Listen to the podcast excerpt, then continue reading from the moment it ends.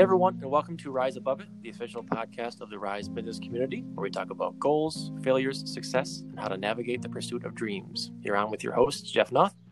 Hey, hey. And myself, Stu Campbell. Thank you for joining us. Our next guest is Julian Hayes, author of Body Architect and founder of The Art of Fitness and Life, a coaching and consulting company with the aim of helping entrepreneurs catapult their businesses by reimagining their health and fitness. With a master's in biomedical sciences, as well as a bachelor's in marketing and international business, Julian aims to marry science and business, or rather, shed light on the already existing connection. Julian, thank you for joining us. Man, thank you. That sounded awesome. Thank you, guys. Man, of course, like, of course. I might have to steal that, and I'm gonna put that on my website. Thanks. Please do. Thanks for having me. I appreciate that. Of course. Let's jump right in here. As we record this, the nation, the world's entrepreneurs are hurting, and not just those who've been laid off or lost their businesses. Without giving away your secrets, how can someone with an entrepreneurial spirit begin to be reanimated to kind of quicken the force within them that might be currently hiding or scared? Yeah. So, man, I had this conversation with my mom. So, unfortunately, a few weeks ago, I lost my dad. And I'm sorry, jeez. But the thing about my dad was that he had 20 plus surgeries, and he still had a smile on his face, and he still wanted to joke. Yeah. And the reason why I want to share that is that, in no matter the situation that we're in right now, there's always some kind of glimmer of hope, even if it's small, that there's a possibility there. And so it's easy to focus on the problems, but I would encourage you to focus on the possibilities that lie ahead. Mm-hmm. Mm-hmm. Man, that's huge. Again, we said before, but I'm sorry for that. That's tough. I mean, even if it's, you kind of saw it coming with surgeries and whatnot too, it doesn't make it any easier especially to lose a parent. It's probably, it's a bit of a shocker, but I've been, for 3.5 years, I've been a caretaker back with him, so it's taught me a lot of lessons, and and that's also another entrepreneurial lesson, is that there's lessons in everything. Everywhere you look, there's lessons to be had. So this coronavirus thing right now, there's lessons to be had. Maybe you were used to doing business a certain kind of way, and you had to be now you can't do it. So that's teaching us that maybe we can still keep our vision, but maybe we need to be a little more flexible with the way that we get to that vision. Yeah, that's a great mindset, and I think a lot of people coming out of this are going to have to adjust and transition to that. And I think ultimately, you're right. I think ultimately, it'll be for the better in the long run. Yeah, I'm always a believer in humanity. I think humans have been dealing with tragedy since we've been here. We go. I love history, and so every period in time, there's always been something that challenges us. But I always like to say that if we weren't strong enough, we wouldn't be here right now. So there's something in our genes that allowed us to be here, that survived those hard times that we came from. So you're already inherently strong enough because you are here right now. Mm-hmm. That's a good point. Yeah. Cool. Let me transition here to a little bit to health-related apps. Now, there seems to be obviously a rise in health-related apps, from the bespoke and the expensive, like the Peloton crowd, down to free apps like Insight Timer and some other fitness ones for meditation. Are you excited about this trend, and where do you see it all going? Yeah, I'm always excited for people to take care of their health. I think it's our most valuable currency. I think it's a gift and a treasure. I think we have so much information and opportunities available to us now that people before us didn't have. And so I think it's great. So I don't care what people use. I just want them to take care of themselves a little better and be a little more kinder to themselves. So I think that's good. Now, things that I see, I think apps are going to become even bigger, quite frankly, because the more and more and more we live in society now, the more technologically dependent we become on our smartphones. This can be good or bad. It all depends on how you look at it. So I think apps are a big thing. I think there's opportunity. I'm not going to do it. But I think if there's a way that, it seems like a lot of the apps have forgotten about like a premium audience, like a more high end audience. I think if you could find some kind of like like subscription service or something like that monthly that caters to your nutrition, your sleep, your whole holistic health lifestyle, mm-hmm. I think there's opportunity there. I think, doctors are now doing telemedicine, mm-hmm. Over the last 2 months. I've been in quarantine for nearly 3 months now because of like my dad and my mom. But and before then, we were already doing telemedicine. So I think those kind of things are going to just catapult and rise. So I think there's a huge opportunity for that. Probably on my end, kind of the things I deal with. So I talk a lot about epigenetics and true, like very detailed work. So I think I see that coming in like the next 5 or so years, becoming mainstream, where you hear a lot more about personalized medicine, personalized wellness, where it's truly N of one. Yeah, no, that's a good point too, because now, obviously, Corona will fade, lockdowns will, go away type of thing. But I think there's that message that's being said, okay, well, now here's a more captive audience, so that maybe people are out there thinking, maybe their wheels are turning, maybe they're thinking of ideas now that there's more of a need for it type of thing too, whereas maybe they might not have otherwise before as well. So there's also that point. Slight transition. I saw that you played a lot of sports growing up. Me personally, I played a lot of sports growing up, and my basketball game has gotten a lot better since high school. But when I played growing up, I wasn't very disciplined. So in retrospect, I think this lack of non-academic discipline had an effect after college, kind of the proverbial, where do I go from here if I didn't have anything to really apply toward? Making it kind of harder to launch and sustain even ideas and tasks too, if I didn't have that foundation. Do you think I'm a unique case in this regard, or is it something larger that needs tackling, kind of that early foundation of discipline? I think you can get disciplined as you go along. Yeah. I don't think it's ever too late to develop that. It might become harder, but I truly think that's a product of the environment mostly. Speaking on basketball, I had natural talents. I practiced a little bit, but I didn't work out at all. Mm-hmm. Like my pregame meal was a 20-piece nugget at McDonald's and a supersized fry. Oh yeah, sweet tea. I remember those days. So yeah, that was my pregame meal, and so because I didn't touch a weight or anything or eat a salad until I was about 20. So so I wasn't that disciplined, and the same thing with like school and everything. So I consider myself a late bloomer. What helped me was I started to discover meet new people, have different mentors, see new ways of life, essentially change my paradigm, mm-hmm. and see how, these people are living a life that I want, or this entrepreneur I really respect his business. I want that.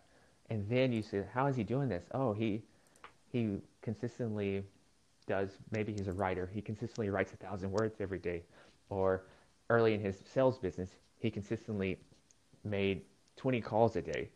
And you see, oh, okay, you got to do those things. And I think you inherently build discipline when you start to identify and find some sort of emotional attachment with it that gives you a little more motivation with it. So you can definitely get disciplined.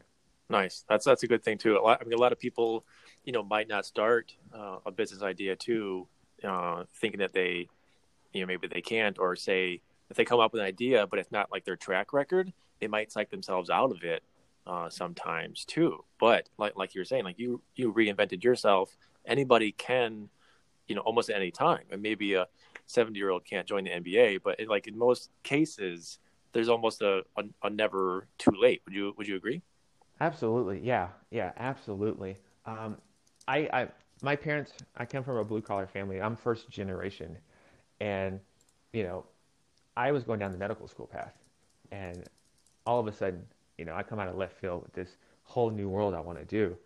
And so I had to build a whole new set of skills, and it's definitely not overnight, but it's not impossible, because we live in an age where you can learn anything you want now for pretty much free. It might take a little longer than maybe paying for help or something, but you can still learn everything you want for free right now. So and I think for the 70-year-old, I always like to say, maybe he's not going to go play with LeBron, but he can still have his version of being an NBA player, where he's like an outlier to other 70-year-olds. Yeah. You know, he's the 70-year-old that everybody else looks up to. Yeah, or maybe like a model for, you know, health after 70, or maybe becomes a coach or something like that. Like, yeah, that's a good point. Yeah, I mean, that's a good business in itself. I mean, the baby boomer generation, you know, thinking of health, you know, if there's a way, you know, this goes back to your app. I'm just thinking of this now because I'm thinking of my mom. Man, she struggles with technology. She's almost like scared of it. But, you know, think about servicing baby boomers and how that population is going to be a huge part of the market. And they have a lot of funds and they need help with technology and, of course, their health. If you can merge that, that's a super valuable, impactful service and something that will be financially rewarding as well.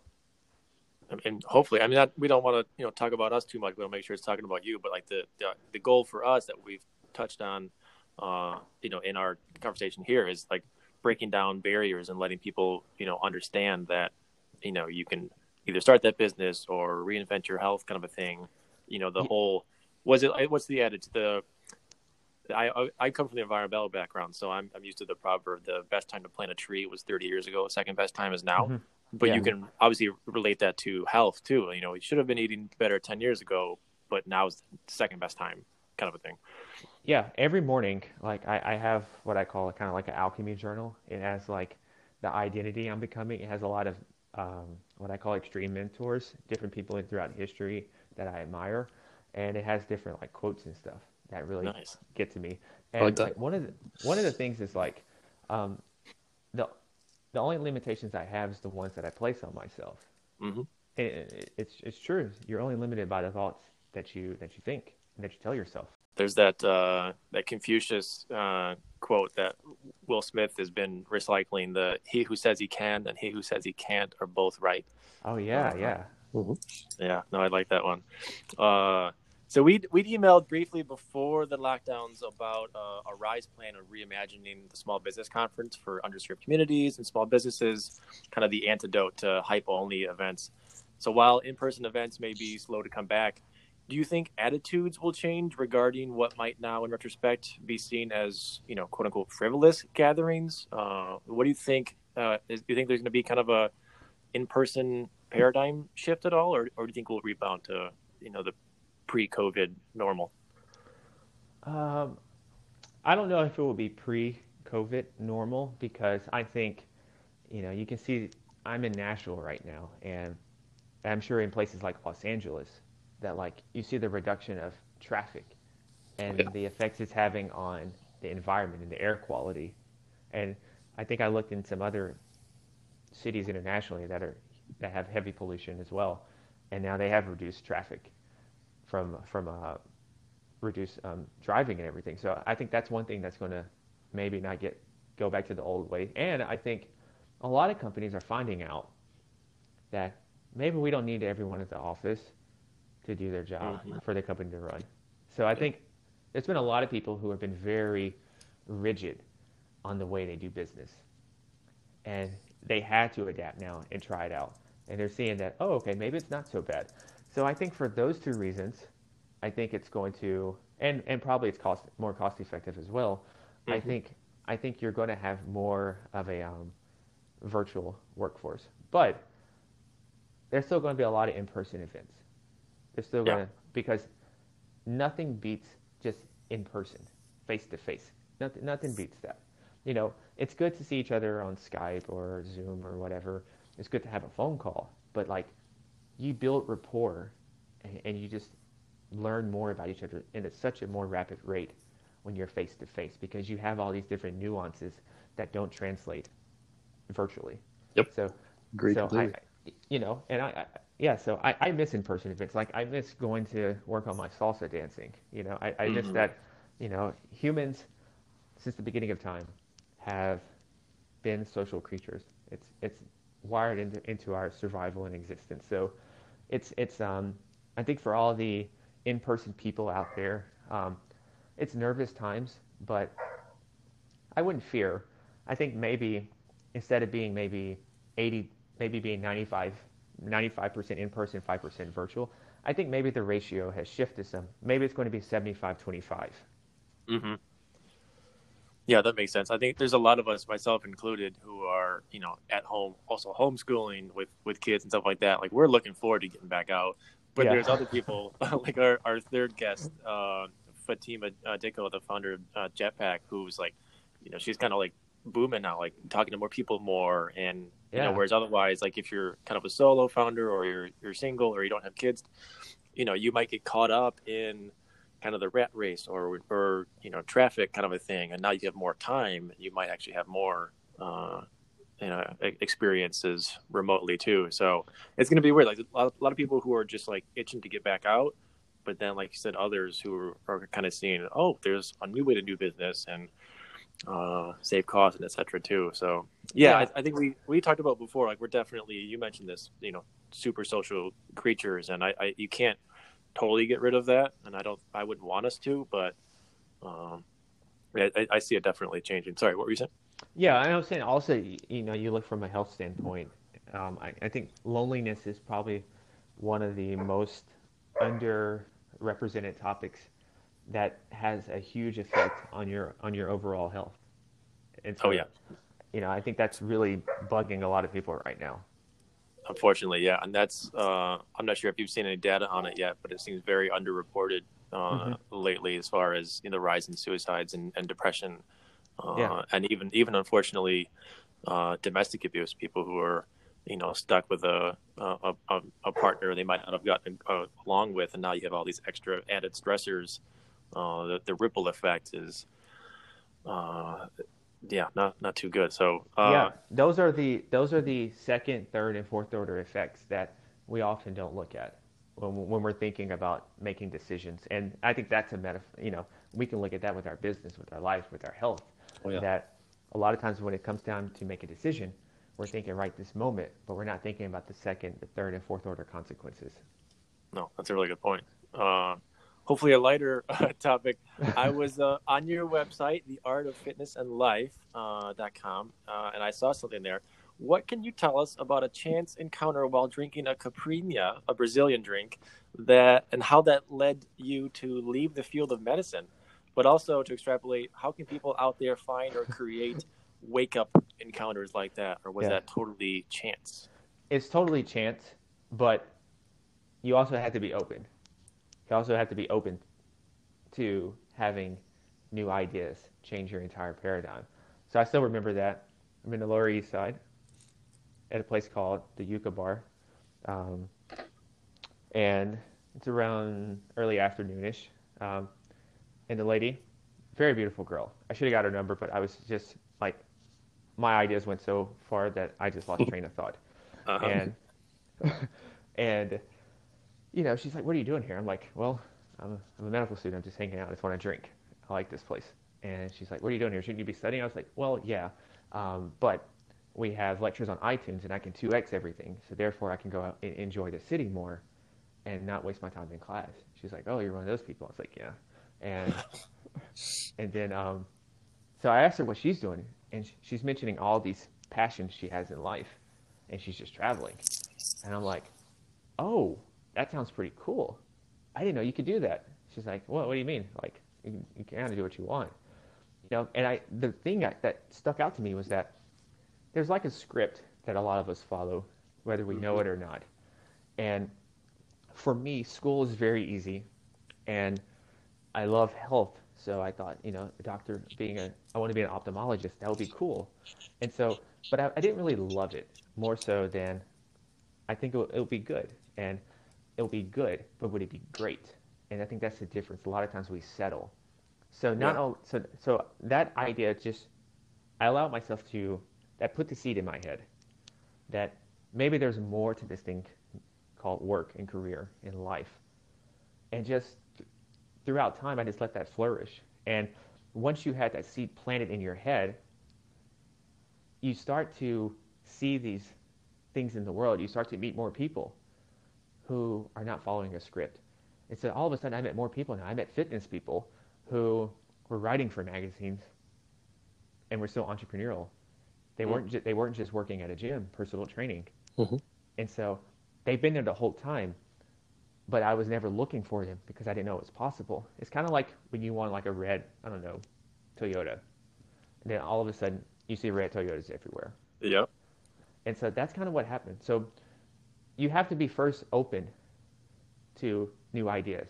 So that means removing a lot of your ego and being okay with being wrong, being okay admitting that you don't know everything.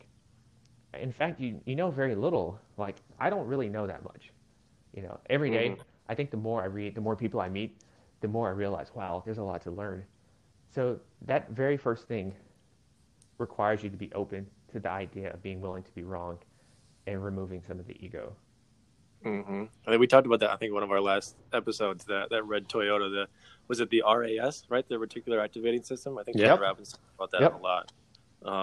And you touched on it too, and just made me think of how, you know, people get in that kind of comfort zone, that stasis, because we still have fear as something that guides us when it's not helpful as much as it used to be, you know, maybe 1,000,000 years ago.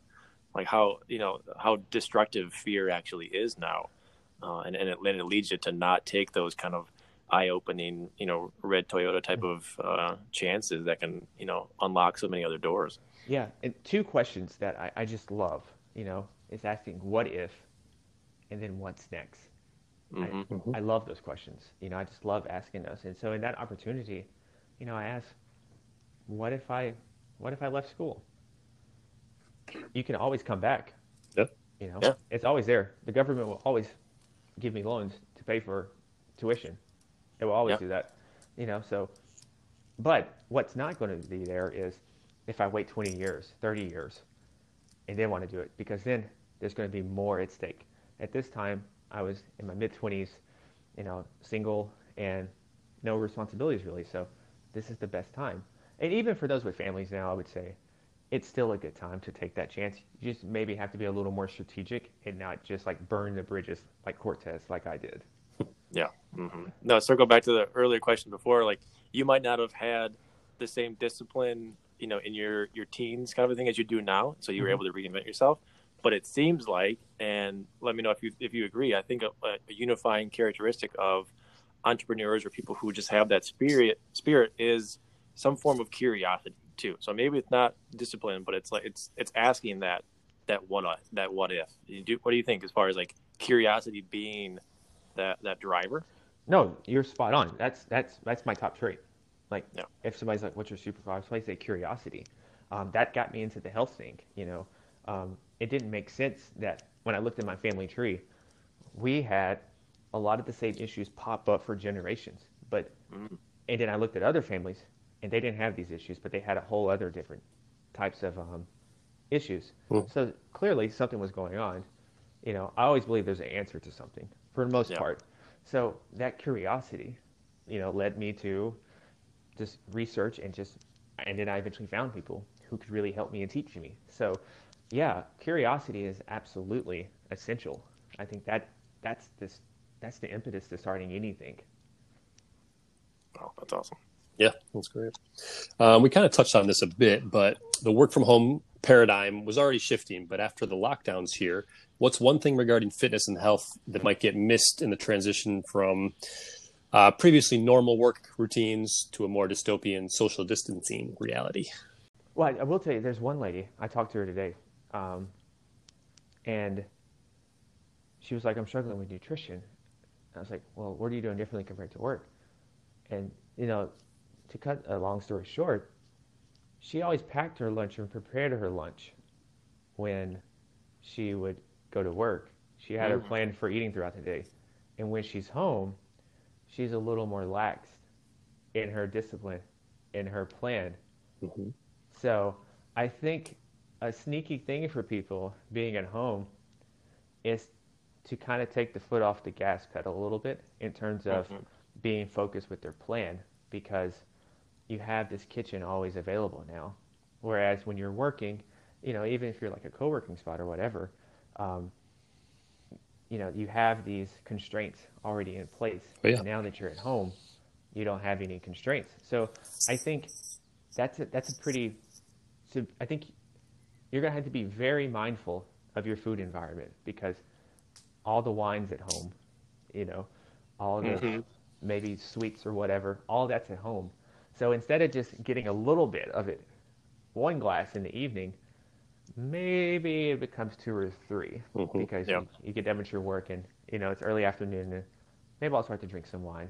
And then, so I think it's those little habits that can maybe start to creep up. You lose a little bit of your sword goes a little dull. Yeah.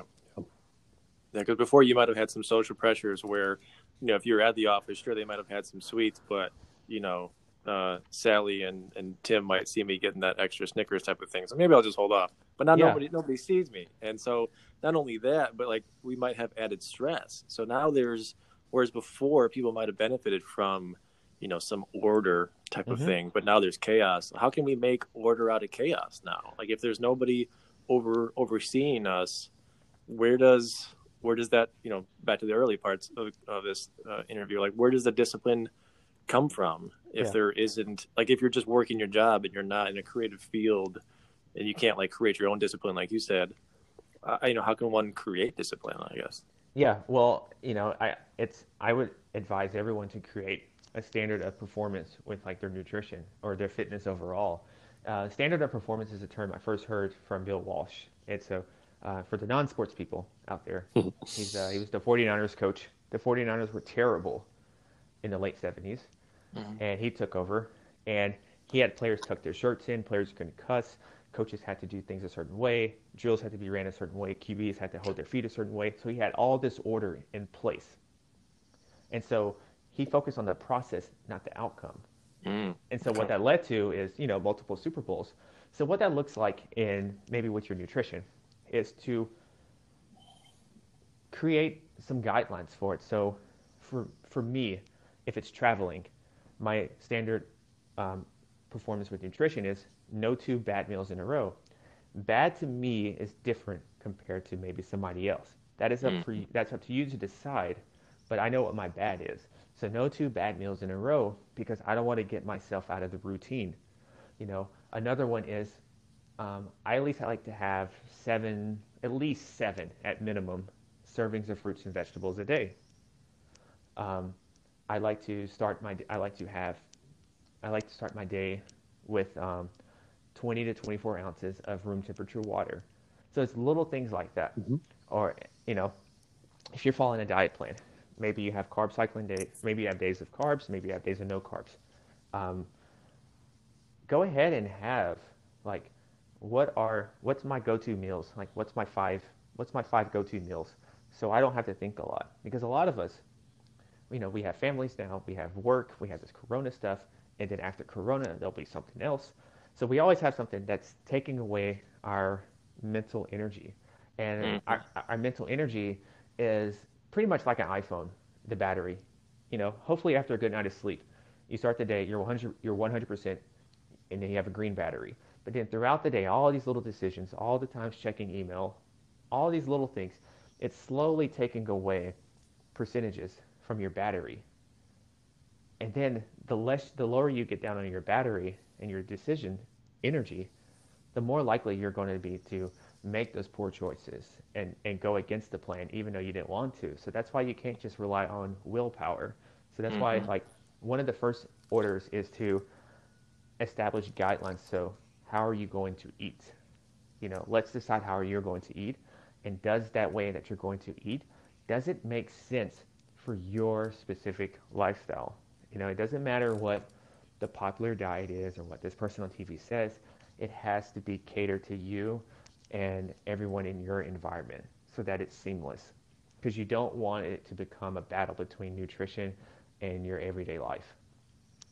No, that made me think of, I went off in a couple tangents there. Made me think of a couple of things like Mark Zuckerberg always wearing gray shirts type of thing, so it frees up the mind. So if you have a food routine, obviously give yourself some chance for some variability here and there, but then you could free up your mind for more creative pursuits potentially too, because like you said, you're wasting mental energy. And then from in the beginning when you're talking, it reminded me of what The Rock does. I think he has kind of like a Sunday cheat day type of thing. Oh yeah, I used to do those. You can go like go absolutely nuts. I think he has sometimes like the sushi train where he has like gigantic plates of sushi and then cookies and stuff. Yeah. So like if you stay disciplined, you have your routine, you know, you can reward yourself too. Like you can actually go nuts as long as you're working out and stuff too. Like that could be a way to incentivize the routine and the discipline too, knowing that you've got that goal.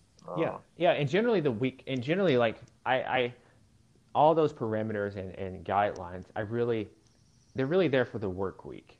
You know, on the weekends, there's typically not as much stress. So you can be a little lax a little bit with that. So, but through the work week, when you're going from point A to point B to point C to point D, you know, you want to have as minimal friction as possible. So it's best to keep it simple and have those things already identified. Yeah, definitely. That's a good point. Awesome. Awesome stuff. To wrap this up here, go ahead and let our listeners know where to find you. Anything new coming out you'd like to share, Julian? Yeah. So my home base, which will have everything, is theartoffitnessandlife.com. And since you're listening to this podcast, you know, you're already familiar with podcasts. So go ahead and check out Optimal Health for Busy Entrepreneurs. And so that's my podcast where we're combining science and a lot of strategies to help you become limitless. Awesome. Nice. Oh, that's exciting. No, this is, info pack. There's a lot of good, truth nuggets to take out of this. So I appreciate you taking the time. Obviously we've got busy schedules and lots on our mind, you in particular. So it means a lot that you were jumping on and sharing your experience and your knowledge with us. So our listeners got a lot of stuff to take away from this, and so I appreciate you taking the time. No, thank you. I honored to jump on here and talk. You know, I really value that, so I really appreciate it. Thank you. Perfect. Thanks, Julian. Thank you so much.